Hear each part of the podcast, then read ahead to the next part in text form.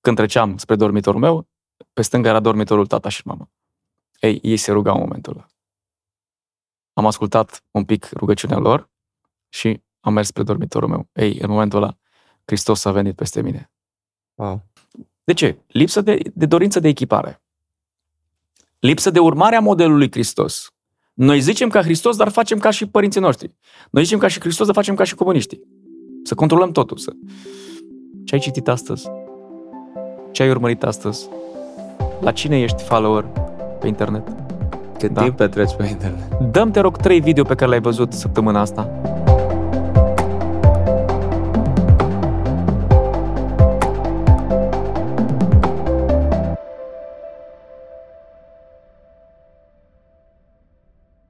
Astăzi ne bucurăm foarte mult să avem cu noi un invitat deosebit. Este vorba de Ruben Andreica, coordonator parteneriate la lucrarea Equip. Uh, Ruben, mulțumim mult că ți-ai luat timp să fii cu noi, mai ales că ești în Timișoara. Cu drag, mulțumesc și eu. Cum a fost vizita ta aici? Plină, plină de activități, plină de întâlniri, plină de revederi cu prieteni dragi și prieteni de multă vreme, provocatoare și în același timp binecuvântată. Ce fain! Chiar ne bucurăm că ai apucat să ajungi și la noi și că ți-ai luat timp pentru noi. Uh, astăzi o să vorbim puțin despre lipsa poate de echipare în biserică, nevoile care le vedem adeseori în, în Biserica lui Hristos, în viața multora creștini, care poate trebuia, cum spune acolo în evrei, să fie deja învățători, dar mm-hmm. uh, intri tu mai mult în subiectul ăsta, o să fie foarte fain, chiar mă bucur de, de acest episod. Uh, dar pentru că ești pentru prima oară cu noi, Ruben, vrem puțin să aflăm despre tine. Uh, puțin din copilăria ta și în mod deosebit cum ai ajuns să-L cunoști pe Hristos. Uh, știu că mai târziu ai urmat să faci o școală biblică. Și cine este Ruben Andreca? Uh, am avut cop- copilărie faină. Am fost cel mai mare din nouă copii. Wow. La Zalău. Uh, eram copil bun. Eram parte din biserică. De mic. De mic Uh, am învățat și câte o poezie, mai dădeam câte un îndemn de rugăciune, doar că în unele zile undeva pe la 11 mă duceam uh, pe terenul de fotbal. Uh, rugam pe sora mea sau pe cineva să-mi spună ce a fost la biserică, să pot spune la tata sau la mama dacă...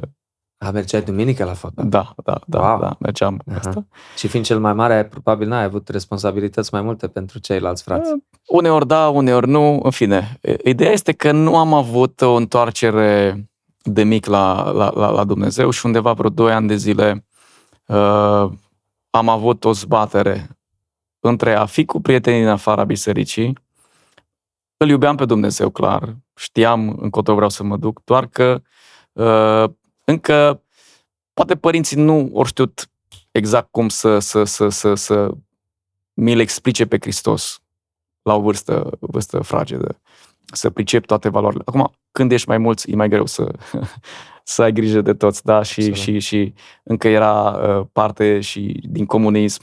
Viața nu era tocmai așa de ușoară. Uh, tatăl care muncea singur trebuia să aibă multe responsabilități. Uh, dar avea tata o viață de rugăciune sănătoasă, puternică. El, decât să ne vorbească nouă, probabil uneori vorbea cu Dumnezeu despre noi undeva vreo 2-3 ani am, am fost un pic rebel. Uh, nu am făcut mare lucruri rele și murdare, da? Și în adolescență. În adolescență. Rămâneam seara până pe la două noaptea la, la biliard cu prietenii mei.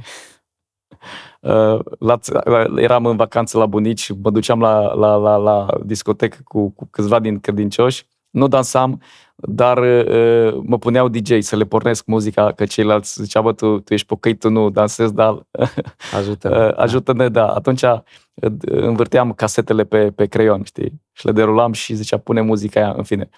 A fost o experiență. Cu casetele, da. da cu casetele. Suntem din aceeași generație. Da. Uh, cert este că uh, am admirat foarte mult felul în care tata punea problema. Uh, nu am fost pedepsit pentru chestia asta. Îmi spuneau, nu-i bine ceea ce faci, nu e corect ceea ce faci, noi suntem aproape de tine, lângă tine. Și exact așa s-a întâmplat. Uh, uh, la, ca răspuns la rugăciunea lor, m-am întors la, la Domnul. Aveam 17 ani. Am, uh, am, am venit acasă după o seară de, de stat în fum la biliard. am câștigat și niște bănuți culmea cu, cu băiatul, prietenul meu cu care mai mergeam și câștigam unele partide de biliard, da? Mm. Uh, și am ieșit, am intrat în hol, mi-am lăsat pe, pe balcon hainele pentru că miroseau teribil la fum uh, și m-am dus înspre dormitorul nostru care era ultimul. În, uh, când treceam spre dormitorul meu, pe stânga era dormitorul tata și mama. Ei, ei se rugau în momentul ăla. Am ascultat un pic rugăciunea lor și am mers spre dormitorul meu. Ei, în momentul ăla, Hristos a venit peste mine. Wow. De pe la două noaptea până la cinci noaptea am plâns și am stat numai cu Hristos. Am dormit, cred că o oră și ceva, și apoi m-am dus la școală și când am intrat în clasă, uh, colegii de clasă au zis, Ruben, ce s-a întâmplat cu tine? Fața ta strălucește. Ce s-a întâmplat? Nu le-am, spus, nu le-am spus nimic atunci la colege. Bineînțeles că uh, schimbarea a fost radicală, am uh, avut un grup de evangelizare, mai apoi m-am implicat pe sate, așa am învățat să dau un îndemn de rugăciune, să mă folosească frații în ceea ce, ceea ce știam. Uh, apoi mobilizam tinerii la azilul de bătrâni, la spital, diferite proiecte pe care le-am făcut când eram tânăr. Dar felul în care părinții mei au vorbit cu Dumnezeu și felul în care Dumnezeu m-a urmărit și a fost acolo exact în, în momentul în care am avut nevoie, pentru mine m-a făcut să, să, să, să, să cad în fața lui Hristos la, la, la, la, la picioarele cruciului, să spun. Da. Uh, da, ca și copil uh, aveam un impediment, să spun așa. Ai văzut un pic de ipocrizie, ai văzut un fel de viață dublă la unii, dar mereu și mereu experiențele din familie. Uh, țin minte, uh, era o perioadă dificilă înainte de Revoluție, da. Uh, salarul nu ajungea până la finalul lunii. Și tata cu mama erau în post și rugăciune, noi nu știam asta. Și seara ne rugam, și mama se ruga cu tata, Doamne, avem nevoie de, de, de, de mâncare, avem nevoie de lucruri, avem nevoie. Mama împărțea câteva chestii pentru noi, ei nu mâncau, da? Și țin minte că eram acasă Uh, în perioada aia, tata lucra un schimb, mama lucra alt schimb.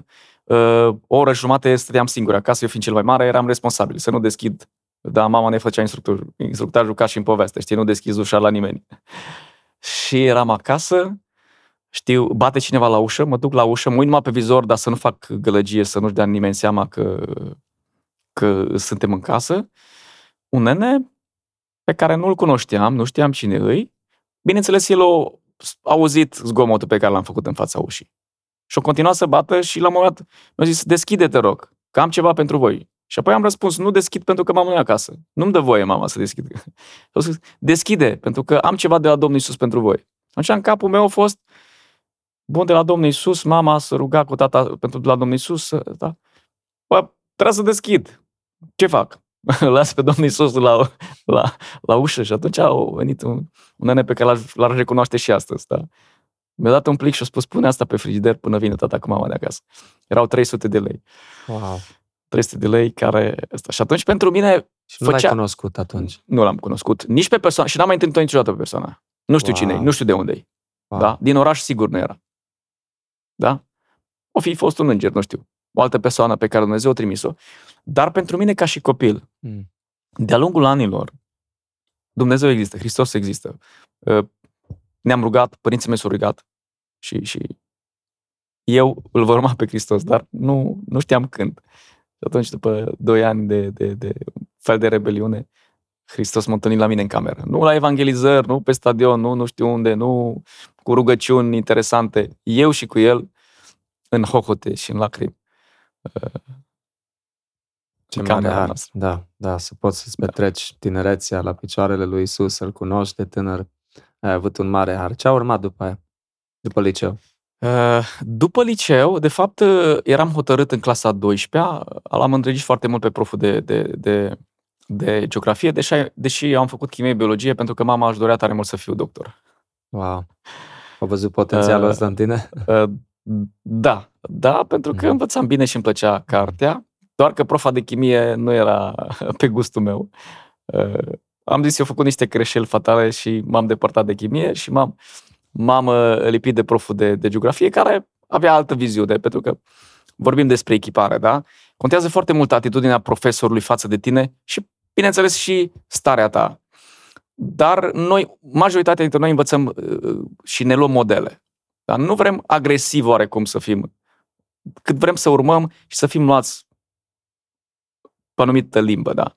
Ei, proful de, de, de, de, de geografie mi-a câștigat inima uh, și am zis, mă fac uh, uh, profesor de geografie. M-am dus la Olimpiadă, 10 pe linie, cel mai bun din liceu, Wow. mă duc. Ei, partea interesantă a fost că pe, pe județ am fost al treilea. Și primii doi din județ mergeau fără examen la, la mai departe la geografie, da? Ei, întâmplarea face că căutam voia lui Dumnezeu, îmi doream voia lui Dumnezeu și înainte cu două săptămâni, Dumnezeu mi-a direcționat viața înspre o școală biblică. Uh, am ales asta, n-am fost pregătit, am dat examenul, le-am spus la toată lumea, nu am luat examenul. Deci ai decis așa, oarecum, pe ultima sută de metri? Eram Vrei la- să mergi la teologie? Sau? Eram la, la, la o părtășie cu câțiva prieteni de mei cu care eram în grupul de, de, de misiune și evangelizare și mă rugam. Și atunci una dintre surori uh, vine după rugăciune și spune, Ruben, am două imagini pentru tine. Un avion alb nemișcat și o lumină care se transformă în semnul peștelui. Habar nu am ce înseamnă, dar Dumnezeu mi-a spus să, să spun că tu o să înțelegi. Și am spus, da, mă rog, dacă să mă duc cumva la școala biblică sau să mă duc unde. Și semnul ăsta al peștelui pentru mine e clar, trebuie să mă duc la școala biblică.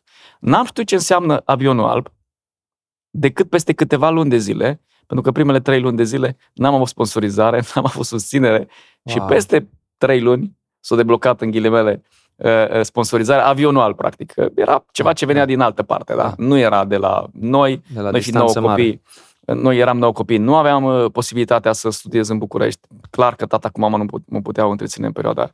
Și pentru o vreme, sponsorizarea mea a fost de negăsit și s-a deblocat peste trei luni. Adică era oprită. Nu, nu avea finanțare, dar... Și atunci imaginile alea, mereu și mereu, da, Dumnezeu te vrea aici. Dumnezeu uh, te-a călăuzit și, și acolo trebuie să te duci. Și așa m-am dus. M-am dus în 99 la examen, am zis că n-am luat examenul, din 25 am, am fost pe locul 19, fără pregătire, fără nimic decât foarte puțin, da, bine, Biblia o iubeam de mic.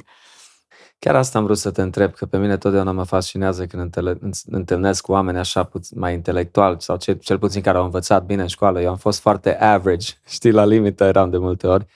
Uh, mai ales tu fiind cel mai mare din nouă frați. Cum ai reușit să iu- ajungi să iubești cartea sau cititul? Te ascundeai în, în casă la voi? Cum ai ajuns să înveți așa de bine în școală? Te disciplinai Uh. să studiezi? Îți fă- puneai un timp deoparte? Cum a fost? Deci- sau a venit ceva natural la tine? Deci Cum? mama mi-a promis că îmi face un cadou dacă în clasa întâi am uh, iau premiu, da? Am luat premiul întâi, mi-a cumpărat o, o pereche de patine. Mi-am Ce tare. făcut, mi-am făcut în perioada aia uh, abonament la bibliotecă, citeam în fiecare săptămână cărți și ceea ce ne cereau profesorii și pe lângă chestii care... Apoi, după Revoluție, tata venea cu foi din diferite cărți, se rog, sate, scrise. Da, apoi am citit Ben Hur, uh, Literatură. uh, Cetatea blestemată, uh, Felinarul lui Trică înainte de 8-9 ani, uh, Viața lui Hudson Taylor, care m-a impactat enorm Oh, de wow. mult. Atunci ai citit-o, Da. în copilărie, ce tare. Atunci am citit-o. Deci nu știu că era tradus atunci. Atunci am citit-o imediat după Revoluție și uh, când m-am dus la, la, la, la, la școală la București, chiar asta am spus păstorului meu, vreau să devin păstor misionar. Uh, Bineînțeles că pentru el a fost ușor. Ce înseamnă asta? Că nu știu ce înseamnă păstor misionar. Păstor știu, misionar știu, dar ce înseamnă păstor misionar? Și am spus, înseamnă un om care călătorește și în alte culturi, și în alte țări, și în alte zone, ca să echipeze, să planteze, să ucenicizeze, să pregătească oameni pentru, pentru împărăție. Ce sună interesant, nu știu ce vrei să spui, dar dacă tu așa spui, așa scriu. și cu intenția asta m-am dus, uh, să mă echipez și apoi să, să, să formez și pe alții și să ajut și pe alții să, să se echipeze așa încât împărăția lui Dumnezeu să fie atinsă până, până departe și în alte, în alte contexte și în alte națiuni. Și ai reușit să îți împlinești acest vis de a deveni un pastor, poate nu neapărat imediat misionar, dar și la ora actuală slujești în, în pastorație, ai terminat cei patru ani la ITP, ce a urmat în Da. perioada? Uh, După anii de la ITP am venit un an de zile chiar în Timișoara. Am făcut practica asistenței sociale orientate spiritual. Cum să răspund celor în nevoi. Uh, Dorința mea a fost întotdeauna cum facem legătura între oamenii din afară cu oamenii din biserică. Pentru că unele dintre biserici au rămas preocupate doar de biserică și destul de puțin deschise, în așa fel încât să răspundă nevoilor bisericii. Și, bineînțeles, nevoilor oamenilor, care ei trebuie să fie în centru. Și atunci am spus, am nevoie de o echipare suplimentară. Asistență socială, non-profit, cum ajung, cum fac, cum identific uh, oamenii pe care trebuie să, să, să-i slujesc. Am venit și m-am echipat uh, la, la, la Timișoara în, în asistență socială, apoi m-am implicat în proiecte în Ucraina, în Moldova, în Transnistria, am fondat cu câțiva dintre colegi organizații, am dus câteva sute de tineri în Ucraina, în Moldova, în Transnistria în 10 ani, uh, tot în educație, pentru că cred puternic, nu trebuie să spun altora ce să facă, trebuie să fac cu ei, mai apoi ei să îndrăgească ceea ce fac și mai apoi ei, la rândul lor, să educe și să, să, să crească. Pe mine m-a, uh, m-a uh, afectat foarte mult anumite lucruri pe care le-am descoperit uh, când este vorba de, de conducere, de împuternicire, de, de, de a pune, de fapt, în practică ce spune Pablo Timotei. Caută oameni de încredere în care să investești ca ei la rândul lor să investească în oameni de, de încredere. Da, da, sunt, sunt, sunt ordinat, slujesc în biserică, bineînțeles, vioara a doua, a treia, a patra, Uh, pentru ca să am libertate să fiu și misionar, dacă asta, asta mi, mi chemarea, să investesc în oamenii, în, în alte culturi, în alte națiuni, în alte țări.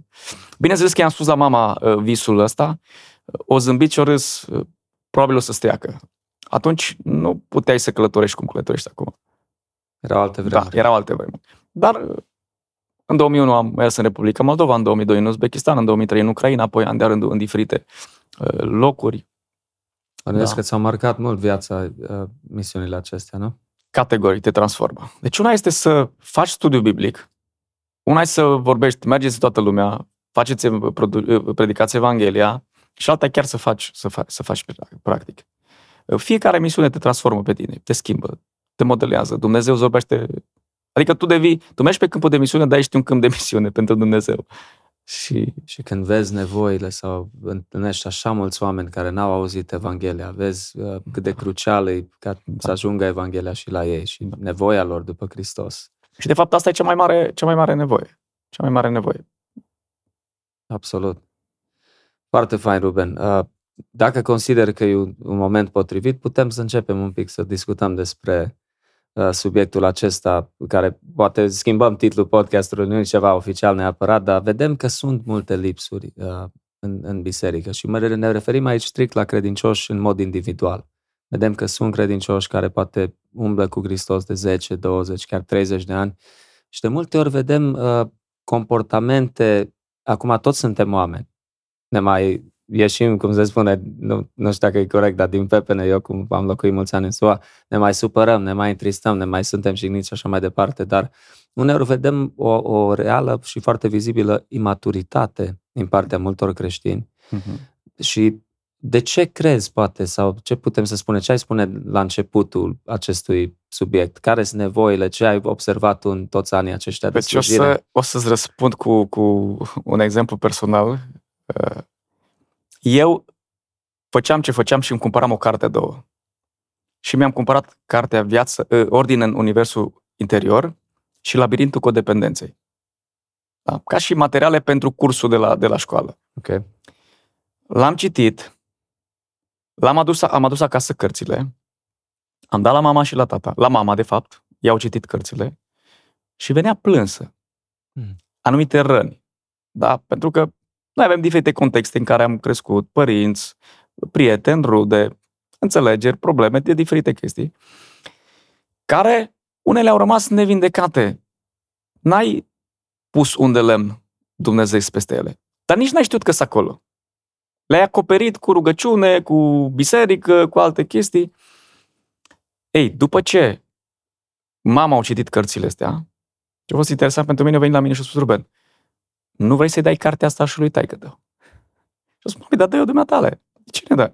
A, nu, mi sunt niște chestii care, care nu... Mi-am dat seama că ei aveau niște chestii între ei, da? Și cartea răspundea exact la nevoia lui mama și la nevoia lui tata. Eu am avut harul să, să, să o citesc la 22 de ani, da, ei la 40 și ceva. Și e clar, noi venim toți dintr-o moștenire, da? Părinți creștini, oameni faini. Acum, și tata și mama vin din, din medii, din, din, din afară. Mama, într-o, într-o familie mai mare, bunicul alcoolic, o vreme au fost chiar câțiva dintre, dintre, dintre ei în, în, în casa, la casa de copii, lăsați pentru, pentru o perioadă. Uh, sunt multe lucruri pe care doar cu educație, doar cu, cu, cu, cu carte, doar cu lucruri mai speciale le, le, le, le rezolvăm. Și atunci mi-am dat seama de, de, de puterea cărților. Da, de puterea studierii și să afli da. mai mult adevăr. Țin minte, evident, pe vremea comunismului eram crești, ca și creștini, erau foarte limitați cu literatura creștină care intra în țară, să nu mai spun tradusă. Mm. Uh, ai fi și tu de acord cu mine că în secolul 21, în 2024, avem evident mai multe resurse ca ori și când și nu numai atât, chiar cărți foarte, foarte bune care au fost scrise de-a lungul anilor în alte țări, nu doar, nu doar America neapărat sau Anglia, dar avem resurse ca niciodată de echipare și de creștere spirituală. Da, problema cel mai mare la generația noastră este că uh, încercăm să acoperim nevoia aia care spuneam, durerile noastre, cu amuzament, cu distracție și nu cu nevoia noastră reală. Și ne pierdem timpul în lucrurile care ne amuză, ne fac să râdem, dar problema rămâne acolo. Ori două, trei cărți pe o anumită direcție, pe un anumit subiect, te ajută enorm mai mult și se rezolvă problema pe care o ai și care e acolo.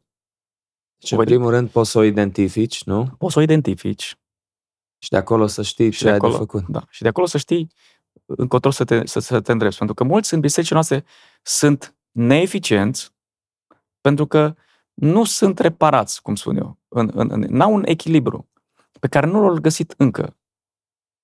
Pentru că noi, ca ființe, suntem mult mai complexe. Suntem ființe spirituale, categoric, dar avem și partea emoțională. Da? Mă doare sufletul, câteodată, spunem noi. Știi? Mă doare pentru ce? Pentru că nu mi-am rezolvat un conflict. Pentru că n-am atitudinea corectă. Pentru că 5 ani de zile n-am mai citit nimic, m-am ocupat de copii, de facturi și de alte lucruri. Da. Da? Sau am o relație frântă.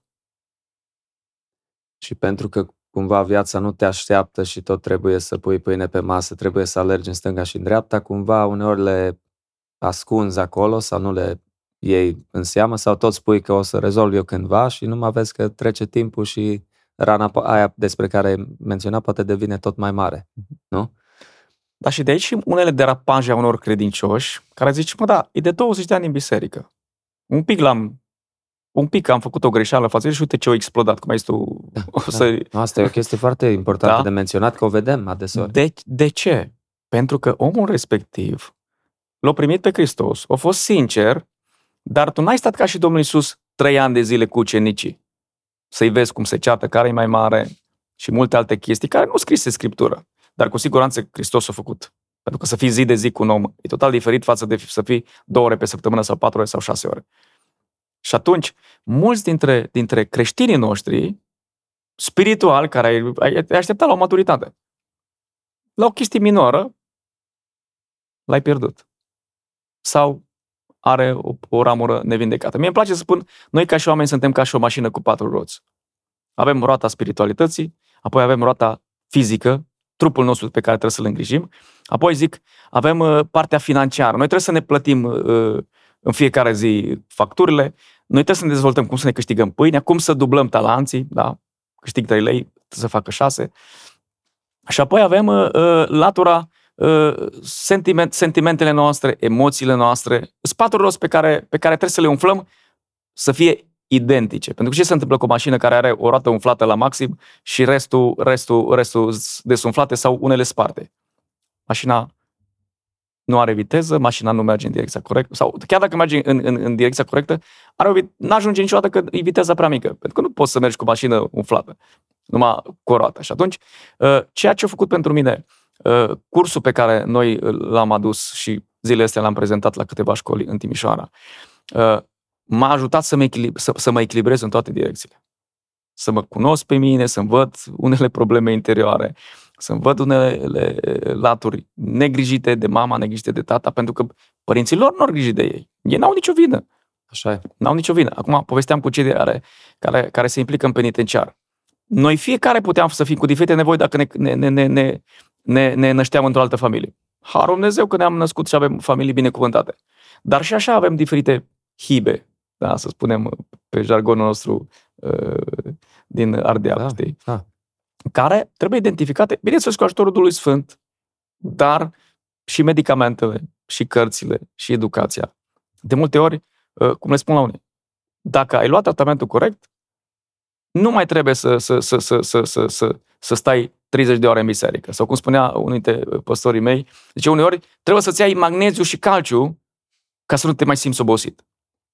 Suntem fizic, suntem trup. Deficitar, da, da, Da. și avem nevoi.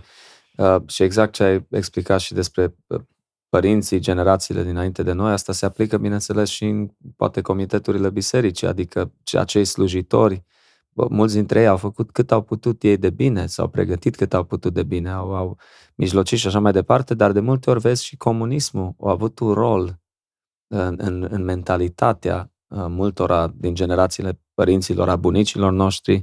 O chestie care eu observ deseori în, în generația uh, părinților mei, chestia asta așa de frică, vai să nu se întâmple ceva, vai, aud o sirenă afară, e ceva rău.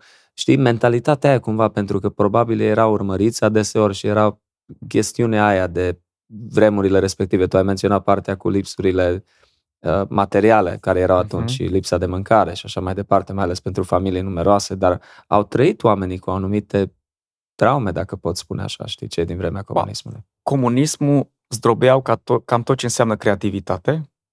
Clar că nu aveai voie să gândești altfel, chiar că chiar erai periculos dacă l-aveai pe Hristos. Da.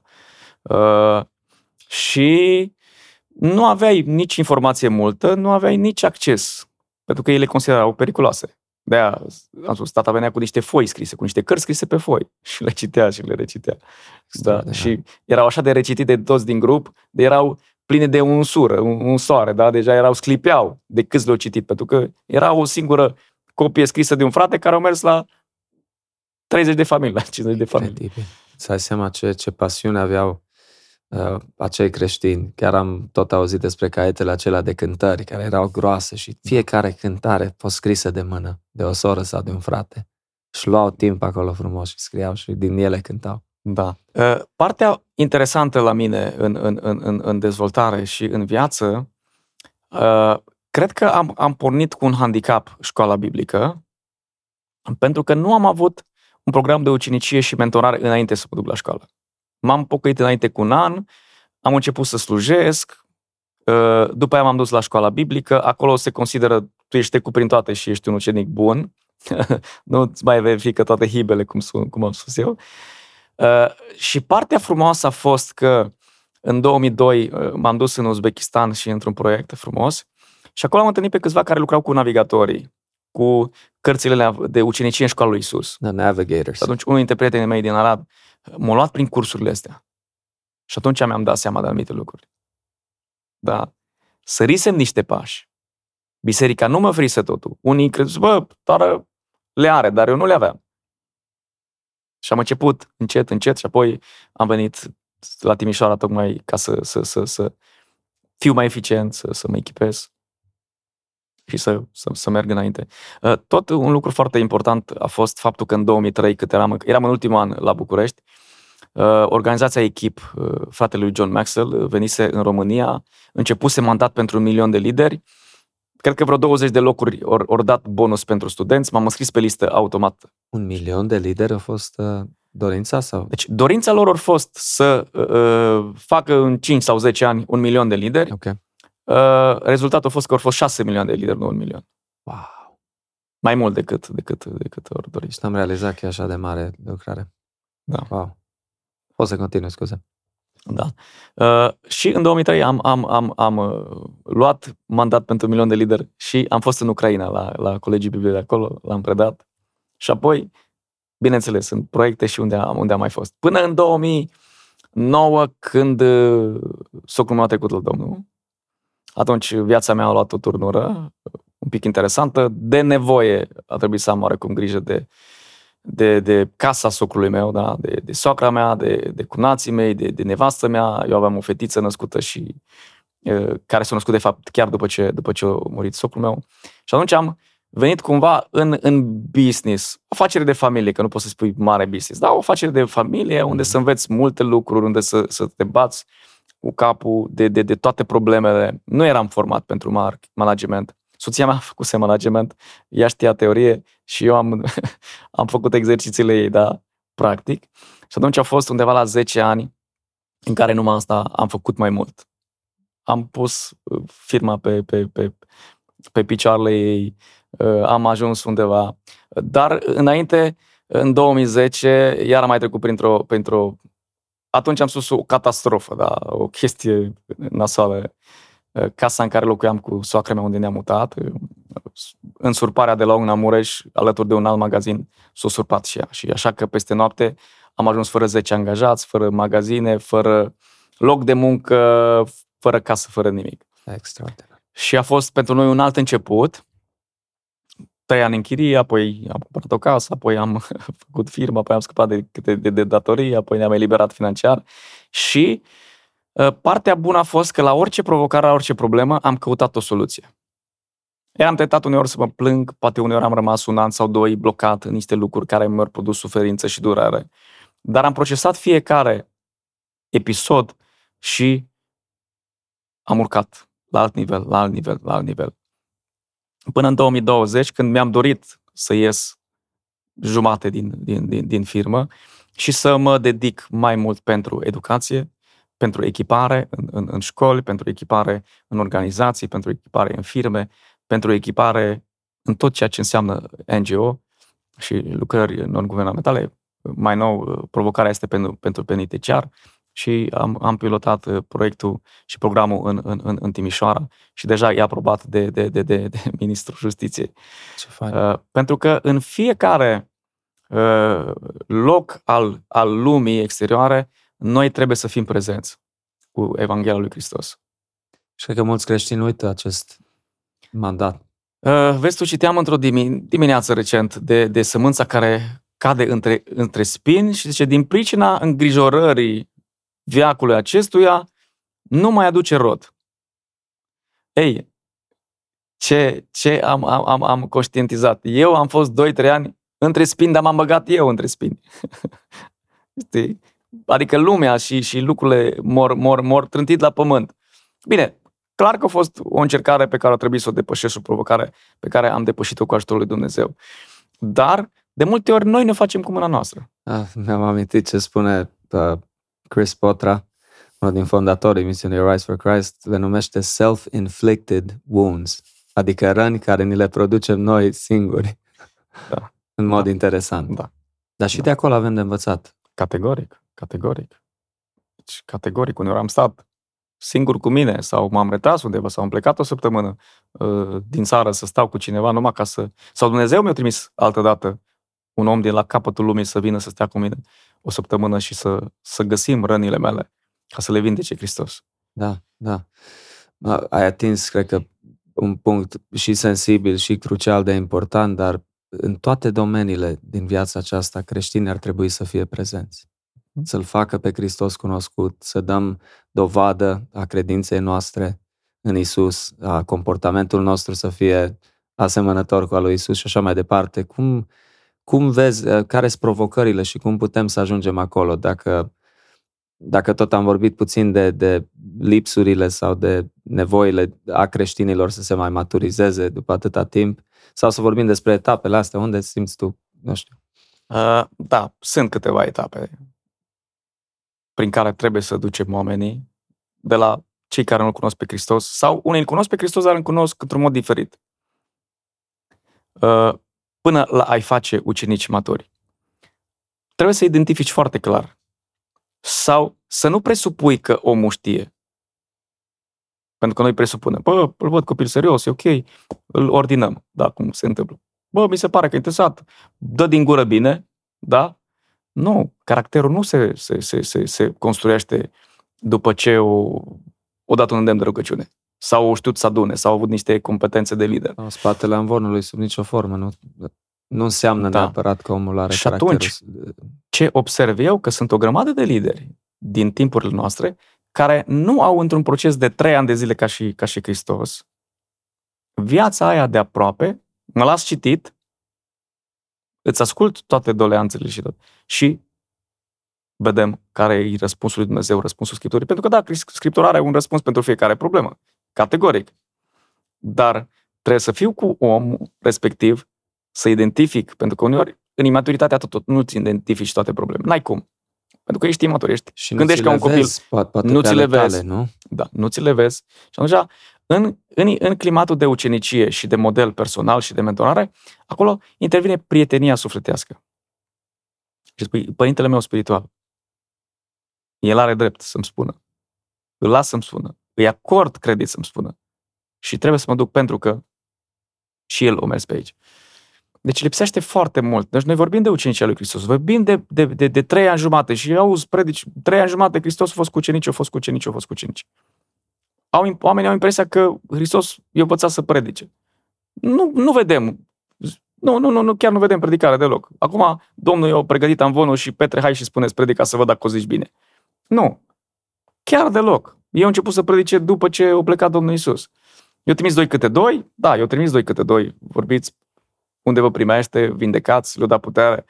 Uh, dar o stat pur și simplu cu ei și material didactic, cred că zilnic avea pe toate dealurile și prin lecții, lecții practice. Da, despre bani, despre împărăție, despre aluat, despre bănuți, despre pescuit. Lecții care au avut efect pentru eternitate și după. Și după o realizat, de fapt, opa, ce-a făcut Hristos cu noi. O pus un ADN pentru că o școală nu e suficientă ca să te transforme dacă nu ți-ai luat, uh, ai, ai un mentor. Cum am spus, eu am început să iubesc geografia pentru că profesorul de geografie s-a plecat spre mine și mi-a, mi-a acordat credit și relație personală. Hai să vedem. Te pregătesc, mă întâlnesc cu tine. Da? Și te ajut. Pentru că poți și văd. Mulți din și din, dintr-o proastă organizare a priorităților noastre. Domnule, ă, ă, ă, sunt, sunt pastor, am prea multe de făcut, numai ca să, să, să, să, să scap de ceva, îi dau cuiva care nu l-am trecut prin programul de, de, de, de mentorare, de ucenicii. Să-mi înțeleagă inima și să înțeleg inima. Și majoritatea problemelor pe care noi le avem în contextul bisericii de acolo pornesc. Și tocmai pentru că uh, uh, cei dinaintea noastră nu au avut, nu au avut modelul de ucenicie și asta pentru că era teama aia, dacă e cu securitatea, dacă mă toarnă, dacă îmi deschid inima. Dacă mi-a locul. A fost tot felul de mentalități care și acum da. sunt prevalent, da. da. prevalent pe de multe ori. Da. Da, uh, de acord. A, acum nu vreau să cumva să deducem tot la câțiva pași, dar care, da, să spunem, ok, identificăm nevoia asta. Eu în dreptul meu, uh, cei ce ne ascultă unii dintre ei în dreptul lor, ok, uite, nu cred că am luat toți pașii, văd că de multe ori mă comport într-un mod imatur, văd că mă supăr prea repede, mă nervez prea repede, văd că sunt ceva probleme în căsnicia mea sau în comportamentul meu cu copiii mei sau așa mai departe. Acum toți ascultătorii de diferite vârste, diverse vârste, unii poate nu sunt căsătoriți, dar uh, ce putem să facem de aici? Noi, în cursul pe care ți-l, ți-l prezentam și pe care l-am, l-am parcurs cu câțiva elevi astăzi și la, la, la liceu, uh, vorbim despre prima lecție, atitudinea.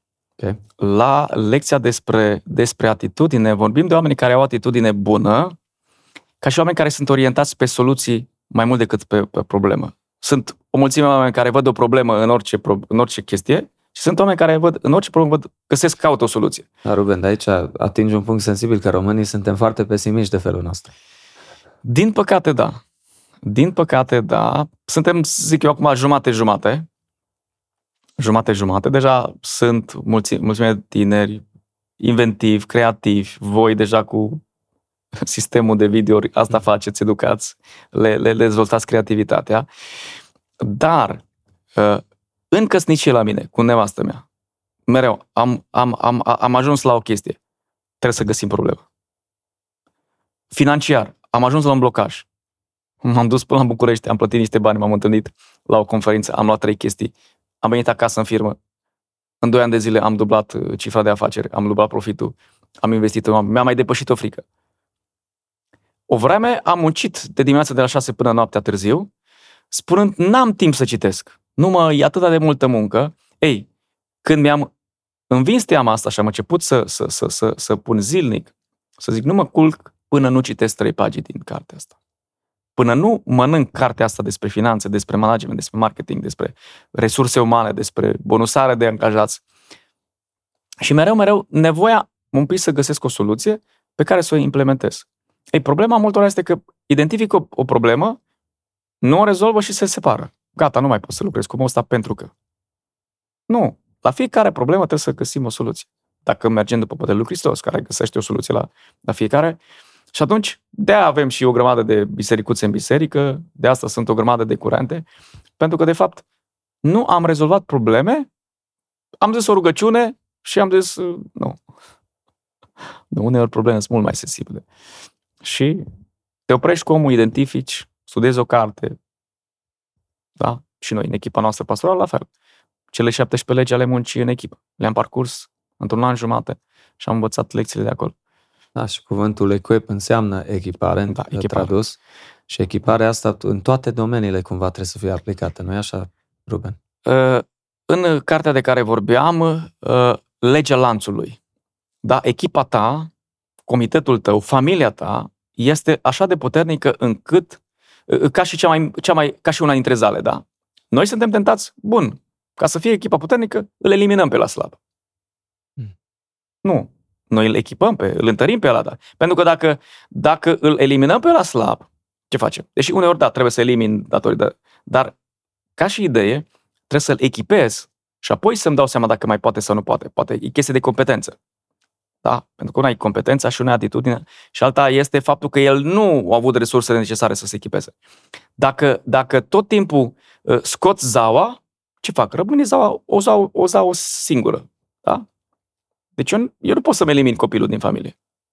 N-am cum. Ceva. Domnule, nu mai vreau să am copil, dați-mi un copil la schimb. Perfectă ilustrația asta, că da. e vorba și de biserică. Deci nu, nu pot. poți să lași pe niciunul în Nu pot să-l abortez, da? Nu pot să... Da? Și atunci trebuie să mă ocup de fiecare. Deci noi, valoarea noastră este dată de cel mai slab dintre noi. Și ai ridicat nivelul, de Maxwell e, e renumit pentru cele 21 de legi, da? Conducerea înseamnă influență, nimic mai mult, nimic mai puțin și liderul dă tonul. Liderul conduce și dă nivelul congregației. Și părintele, tata, e responsabil pentru casa lui. Nu poți să spui, mă, copilul meu nu mă ascultă, nu, nu, nu, nu, nu. Bun, hai să văd ce greșeli a făcut tata, ce greșeli a făcut mama și pentru asta recomand uh, și cursul alfa de parenting, de, de familii, cu cei cu care colaborăm. Noi ceea ce facem în echip, facem o preevangelizare, să spun așa. Luăm pe om de la minus, uh, îl găsim acolo unde este, mergem în piață, mergem unde el cumpă, el caută, cumpără, își dorește, da? Dezvoltare personală, spirituală, sufletească. Vedeți voi, o grămadă de organizații care oferă altceva. Un fake, uh, de fapt, o apă dintr-o, dintr-o fântână stricată. Și cei mai mulți vor să facă profit pe spatele oamenilor. Da, unii fac profit și fac profit mare. Da, dar noi venim și venim cu Hristos dintr-o râvnă. adică noi vrem să vedem peste noapte anumite probleme. Nu facem, cum, cum vorbeam cu tine adineori, ca și cu samariteanul care îl găsește pe cel, pe cel căzut. Da? Zice, îl duc la Han, îl duc la Han, dar înainte să-l duc la Han, văd că are niște răni și pun un de lemn pe, răne, pe rănile lui. Mm. Noi îl băgăm în biserică, dar nu-i, nu-i pansăm rănile. Și pansarea asta vine. Uh, rănile lui de unde vin? Atitudine greșită? De unde vin? Din lipsa de dezvoltare personală. Sunt mulți oameni care trei ani de zile eu n-am mai citit o carte. Personal, da. În perioada în care a căzut casa, a murit socrul meu, n-aveam timp de nimic, spuneam eu. Wow. Și la un moment dat am ieșit, nu mai aveam oxigen, da? Mi-am luat o pauză și m-am dus până în Spania și am, am zburat. Și în tipul ăla, când, când stewardesa venea cu, cu măștile, cu tot, mi-am dat seama, eu am pus mască la toată lumea, dar nu mi-am pus mască mie. Am avut grijă de familie, am avut grijă de soacră mea, am avut grijă de copii, am avut grijă de toate și nu mai am avut grijă de mine. Și am venit acasă, m-am dus la trei conferințe, m-am dus, în fiecare lună mergeam la, plăteam un seminar de o zi în domeniul, în domeniu de finanțe, în domeniul de, de familie, în domeniul de... ca să, să cresc. Pentru că nu mai dădeam nimic. Pentru că asta e legea semănatului și seceratului. Nu poți să culegi decât ceea ce ai pus înainte. Da, și dacă tu nu crești, nu te hrănești, n-ai cum să-i ajuți pe cei din jurul tău. Da, dar vezi, noi am promovat o, o smerenie falsă. Ok? Frate, trebuie să ne dăm pe sine, Hristos a dat totul. Mm. Da, e adevărat, Hristos a dat totul. Noi nu suntem Hristos, noi suntem ai lui Hristos. În, în relația noastră cu Hristos, da, adică noi nu mai spunem Hristos azi noapte nu a dormit, pentru că a stat cu tatăl în părtășie. A avut grijă de suflet de el. Da? Și de mai multe ori s-a retras, s-a dus singur. Da? Dis de dimineață. De fapt, Hristos ce făcea? Avea grijă de relația lui cu Domnul, nu lăsa priorit- vorbim și de priorități în, în, în, în curicula noastră la, la echip, nu lăsa, nu-și lăsa timpul lui. Dar la un moment dat spune, hai să mergem într-un loc deoparte. Gata, ne ajunge pe astăzi. Nu mai, să, să scăpăm de ceilalți pentru că pentru asta a fost de ajuns. Știi? Și atunci Hristos se ocupa, ce făcea? Creștere personală, dezvoltare. Hai să procesăm, hai să vedem ce am învățat. Hai să mai creștem un picuț. Hai să vedem nevoia noastră de a fi conectați împreună, dar și împreună cu Hristos, cu Tatăl, pentru că munca te epuizează la un moment dat. Și da, am ajuns și prin burnout, și prin epuizare, și prin... Da, burnout chiar este o realitate, care mulți unii spun că, oh, că nu prea există, dar cei care au trăit-o înțeleg foarte bine, probabil cum și tu în perioada celor trei ani. Problema este că nu mai ești eficient, uh, nu mai ai rezultate și o sarcină care trebuia să o faci în două ore, o faci în două zile. Extraordinar. Pe când dacă uh, stai două ore să citești, să te echipezi și tot, muncești smart, da? Înțelept. Da. În loc să muncești din greu. Da. da. Foarte interesant, Ruben. Uh, o chestie care eu am observat-o de-a lungul anilor, uh, de fapt, sunt două chestii, hai că menționez prima.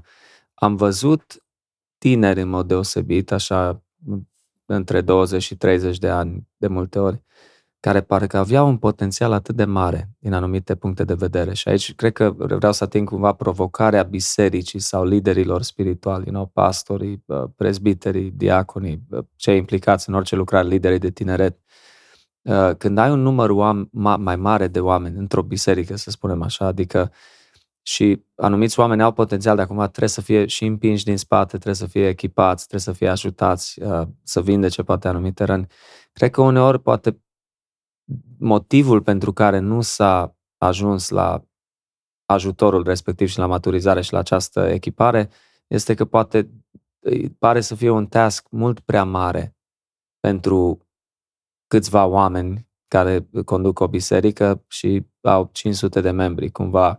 Cred că e o provocare destul de mare. Mm. Ok, cum echilibrezi, cum îți faci timp pentru ei toți și așa mm. mai departe. De aceea, de multe ori vedem și în SUA că uh, bisericile care ajung să fie mega churches, cum sunt numite, biserici mega mari, deci au de multe ori peste 10-15 mii de membri în locații diferite, dar la fiecare program sau la fiecare campus sunt mii de oameni. E foarte greu, cred că, să le ofer mai mult decât predica uh, sau slujba de duminică și marți sau ce-o fi. Na, unii mai au grupuri mici, așa mai departe, dar înțelegi unde bat Înțeleg. Adică ca și provocare. Uh, deci cred că oamenii sunt cea mai mare resursă pe care o avem ca și biserică. Nimic mai mult, nimic mai puțin. Deși unii confundă și, și, și se ocupă de biserică și de Finanțe ziduri mai mult și, da. și de toate celelalte. Mm-hmm. Uh, poți să faci cu alții ceea ce alții au făcut cu tine, da? Și mulți, nefăcând nimeni cu ei, nu au modelul ăsta, da?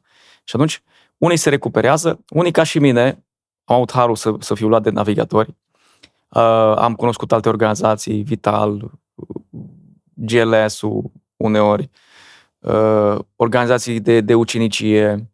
Deci chiar ai, ai da. participat și ai, ai fost parte din multe sau ai cel puțin ai colaborat da. cu mai multe da. organizații. Da. Asta sigur ai te-a căutat ajutat. materiale, ai căutat cărți, ai căutat unele videouri ca să crești și să poți să, să, să ajuți. Ei, cred că unii dintre pastori trebuie să facă, să facă, să, să înceapă să facă exact ceea ce a făcut Hristos. Da? Uh, pentru Hristos era mai obligatoriu să se ocupe de oameni. Pentru că nu avea 500 de biserici. În, în, câte biserici sunt în Timișoara? O grămadă. Da? Deci totuși există, există o sursă de Dumnezeu, în ghilimele, da? Hristos s-a ocupat de 12 oameni, unul l-a pierdut, da? Și asta a fost planul lui. Da, dar oamenii ăștia au, au rămas 11 autentici, puternici, și mă uit la câte unul. Domnule, am o mie de membri, dar nici unul nu-i, nu-i vrednic să fie păstor. Și îl aduc din America, tu știi, din America aduc din România o grămadă, importă. Așa e. Și spune, nu-i vrednic, nu merită, n-are rost. Păi înseamnă că tu 10 ani ai fost păstor deja acolo. Deci tu ești unul care n-ai urmat modelul lui Hristos. Da? Pentru că modelul lui Hristos este investesc în oameni 3 ani jumate, deci nu 20 de ani, 3 ani jumate. Deci Hristos în 3 ani jumate o lăsat 11 oameni. Bă, unul, unu trebuie să lași. Doi. și noi avem 30 de ani, 50 de ani unii, unii, unii slujesc și după 20, 30, 50 de ani spune că n-are, n-are om. De ce? Lipsă de, de dorință de echipare. Lipsă de urmare a modelului Hristos. Noi zicem ca Hristos, dar facem ca și părinții noștri. Noi zicem ca și Hristos, dar facem ca și comuniștii. Să controlăm totul. Să... Da, și poate să face asta fără să-și dea seama de multe ori. Da, pentru că eu spun, pentru mulți viața e exact ca și la țară pe vremuri, când era, era uh, drumul neasfaltat și erau uh, căruțele alea cu, cu roțile alea care făceau o, o, o, o, o, o groapă, da? făceau două gropi. Tu oricât ai fi vrut să mergi prin dreapta sau prin stânga, ție căruța tot acolo îți, îți, îți cădea în gropile alea. Și atunci trebuie fie să vii să asfaltezi, fie să iei căruța și o muți pe alt drum. Că tu tot în, tot în greșelile celorlalți și tot pe drumul ăla te duci. Pentru că tu ăla l-ai știut și, la, și căruța săracă tot acolo cade și bău tot acolo se duce. Știi? Da, da. Deci în alte cuvinte, uh, Ruben, dacă suntem conștienți și vrem să investim în oameni, că asta e până la urmă scopul, da. să investești în oameni. Ei sunt cei mai valoroși din orice biserică. Clădirea rămâne acolo, ăsta, oamenii au, au veșnicia uh, în sufletele lor. Zici că se găsește primii pași sau o metodă sau o cale pentru a echipa oricât de mulți oameni ar fi în biserica respectivă. Categoric. Deci ce avem în, în secolul nostru n-am avut niciodată, nu? Așa Cunoștința e. ajunge la apogeu, zicem noi, dar în ciuda faptului tot se mai descoperă și tot, tot înaintează. Avem și resurse, avem uh, și oameni cu potențial, avem și creativitate. Uh, astăzi, practic, stai în casă la tine și prin uh, internet uh, îți vine expertul, îți vine profesorul, îți vine cursul, îți vine cartea, îți vine predica. Nu contest puterea mesajelor și a predicii. Categoric. Și eu predic în fiecare, în fiecare lună. Uh, și cred, dar este foarte limitată. 3%, 10% efect maxim. Maxim. Oamenii aceia merg acasă, în timpul săptămânii au provocările lor. Da, dar predica nu e suficient.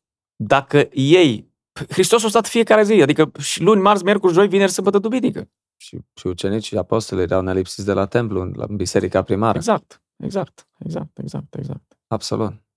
Uh, o altă chestie care am discutat-o uh, recent cu cineva a fost faptul că acum în generația noastră, noi doi suntem din aceeași generație, noi ținem minte multe, acum nu știu cum a fost la voi, știu cum a fost la mine, adică nu era timp de prea multă plângere și sensibilitate și așa mai departe. Trebuia să fii mai, mai puternic, așa dacă pot spune. Părinții erau mai, mai stricți, cel puțin în, în, în casa noastră.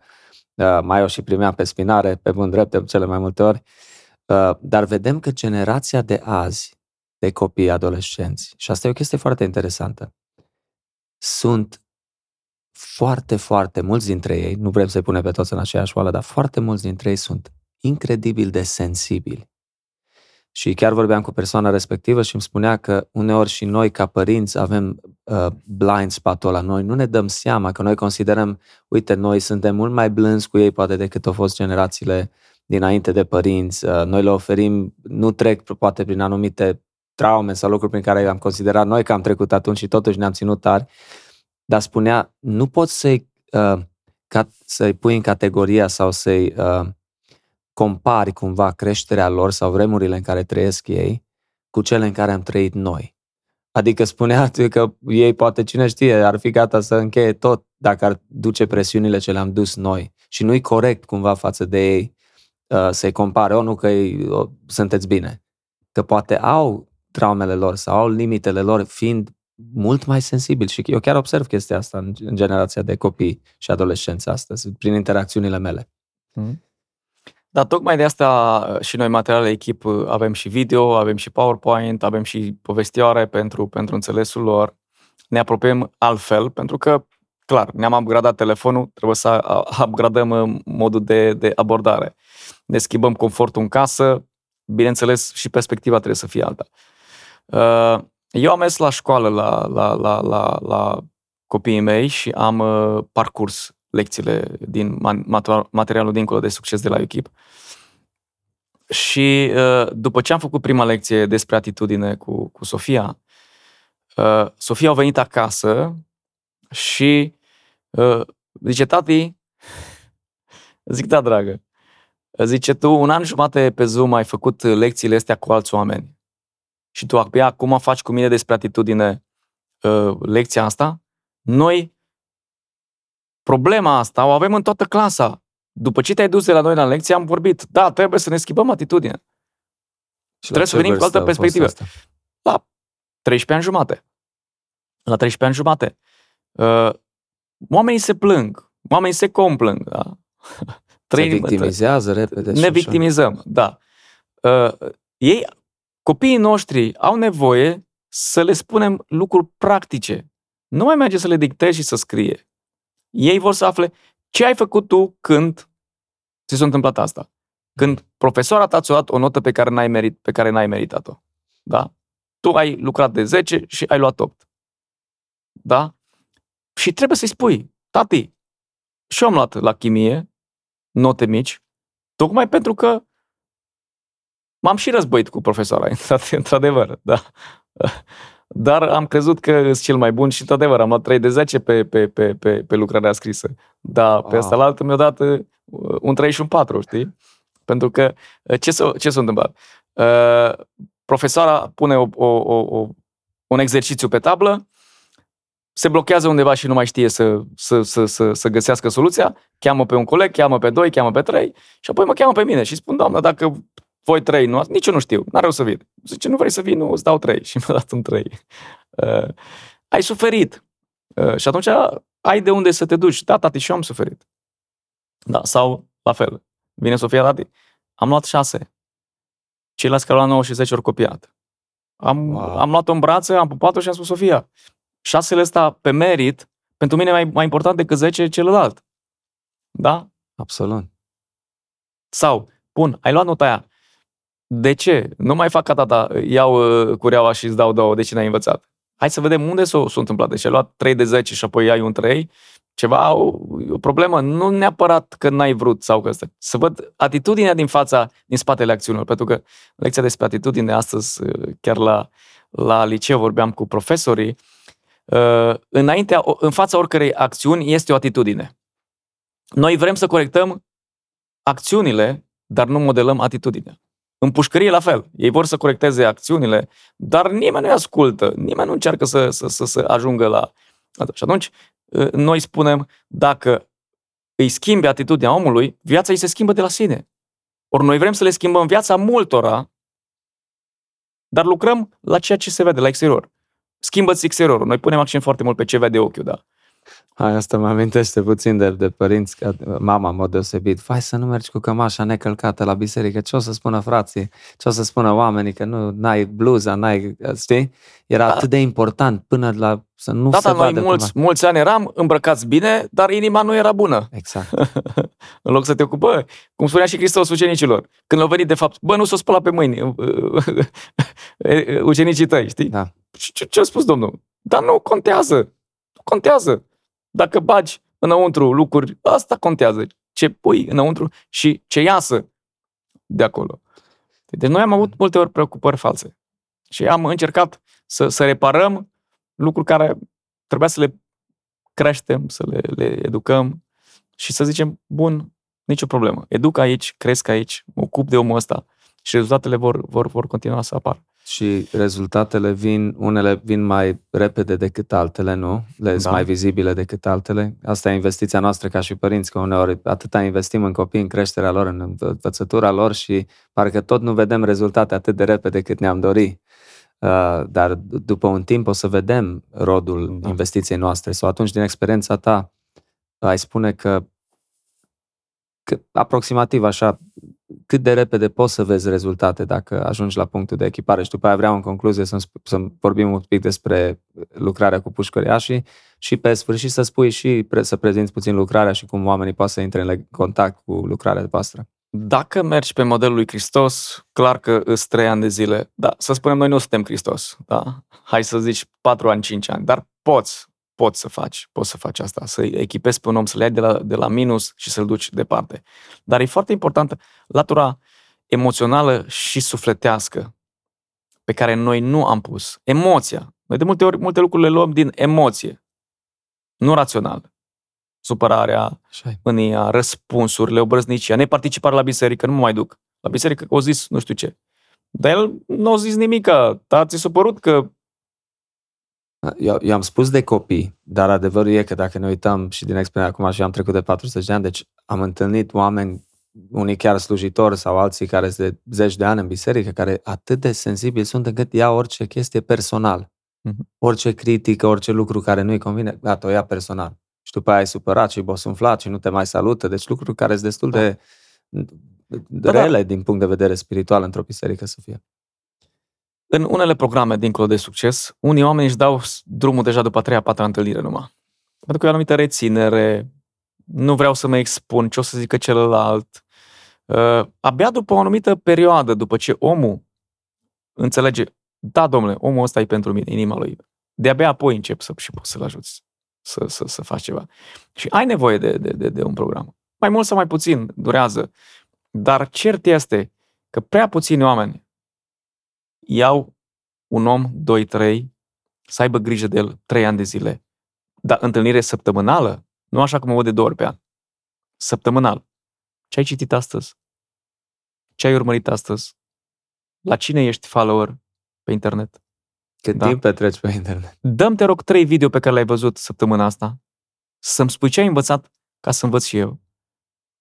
Cine stă cu copilul să, să spun asta? Și te trezești mai apoi, wow, s-a apucat de X, Y, Z probleme. Da. Lipsa de timp investit în... în Dacă nu faci, îți dau două, da? Făceau părinții cu noi, dau la asta. Ei, acum nu mai, nu, mai, nu mai avem nevoie. Noi trebuie să le găsim motivația copiilor noștri și acolo să, să, să, să lucrăm.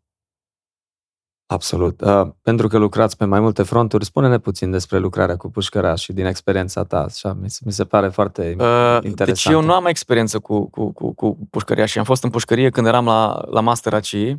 Uh, pentru prima dată, cei din Timișoara, colegii din Timișoara, împreună cu Alin Pădureanu, ori uh, implementat programul și lor pilotat de acum avem voie să mergem în toate penitenciarele pentru că e acreditat deja de Ministerul Justiției și eu încerc pentru aiut, stând la Ugna Mureș, încerc pentru aiut să văd, m-am întâlnit cu 2-3 colegi de aici să văd ce au făcut, cum au făcut. Chiar am fost la întâlnirea penitenciarilor zile uh, ieri uh, împreună cu, cu capitanul, împreună cu ceilalți. Uh, oamenii recunosc valoarea programului dincolo de succes și deja este, este documentat cu tot. Uh, și din ceea ce îmi povestea uh, voluntarul nostru și prietenul nostru din, din program, zice Ruben, uh, ei în program îți aduc pe, pe cei care vor, în funcție de punctaje, nu știm pe cine și cum okay. ne aduce. Au avut 14 persoane. Două dintre persoane au ales să-L urmeze pe Hristos. Dar da. zice, câțiva care nu au venit în program, ori veni mai apoi să-mi ceară uh, uh, cursul acesta de la, de la noi Zice, unul era maghiar și nu știa să, să-și facă tema și atunci l-a rugat pe un procuror care era în pușcărie cu el să îi facă tema. Da? Sau altcineva, zice, ă, m-a identificat pe stradă în Timișoara și a zis, copilul meu o zis că a făcut cu dumneavoastră cursul dincolo de succes în, în penitenciar. Wow. Da. Extraordinar. Pentru că ce se întâmplă uh, uh, cursul acesta în penitenciar, se face jumătate, se, se face o întâlnire cu familiile lor, și ei trebuie să spună fiecare dintr-o lecție un lucru care i-a atins, care i-a schimbat și care i-a provocat. Foarte, foarte tare și ce important. Știu că în America cel puțin peste 90% din pușcăreașii care sunt bărbați închiși acolo în închisoare au crescut fără tată prezent. Deci nu au avut un tată prezent în viețile lor. Deci 90%, asta iară m-a uimit. Și ce frumos să poți să întinzi o mână și înspre ei și să vezi cum a, ai menționat cei doi care au venit la Hristos. deosebit și să, să deschide Dumnezeu cât mai multe uși pentru lucrarea asta da. acolo. Căutăm voluntari pe Timișoara și sperăm să vină cât mai mulți. Dacă ai tot menționat asta cu voluntarii, spune-ne atunci în concluzie despre, despre lucrarea voastră, despre cum poți să fii contactat, cum, cum procedați voi ca echipă când, ca să mergeți poate în diferite orașe, că poate sunt ascultători care sunt interesați. Uh, și pe Facebook ne pot găsi Echip Leadership România și pe site-ul nostru, acolo există e-mail, acolo există contact. Eu deja încep cu lideri din Timișoara, să mă văd seara pe Zoom și să uh, le prezint și să fac lecția, pur și simplu fac lecția cu ei. Fiecare lecție din cele șapte lecții. Deci și pe uh, Zoom mai reușești. Da, pe Zoom, pentru că pe Zoom sunt uh, cu echipa din în Rusia, cu alții din Albania, cu alții din Europa, vin oameni din, din, din, din, din, din, din toate zonele și să răscumpărăm fiecare unealtă pe care, putem să, pe care putem să o folosim. Și atunci fac cu ei câte o lecție, ei o predau la școală, o predau în penitenciar, o predau la echipa, le predau la comitet, o predau uh, acasă cu copiii, poți să o faci fără nicio problemă. Deci am, uh, am uh, adaptat-o pentru fiecare categorie de vârstă de la clasa 5 în sus. Colegii de-ai mei fac în diferite firme, companii.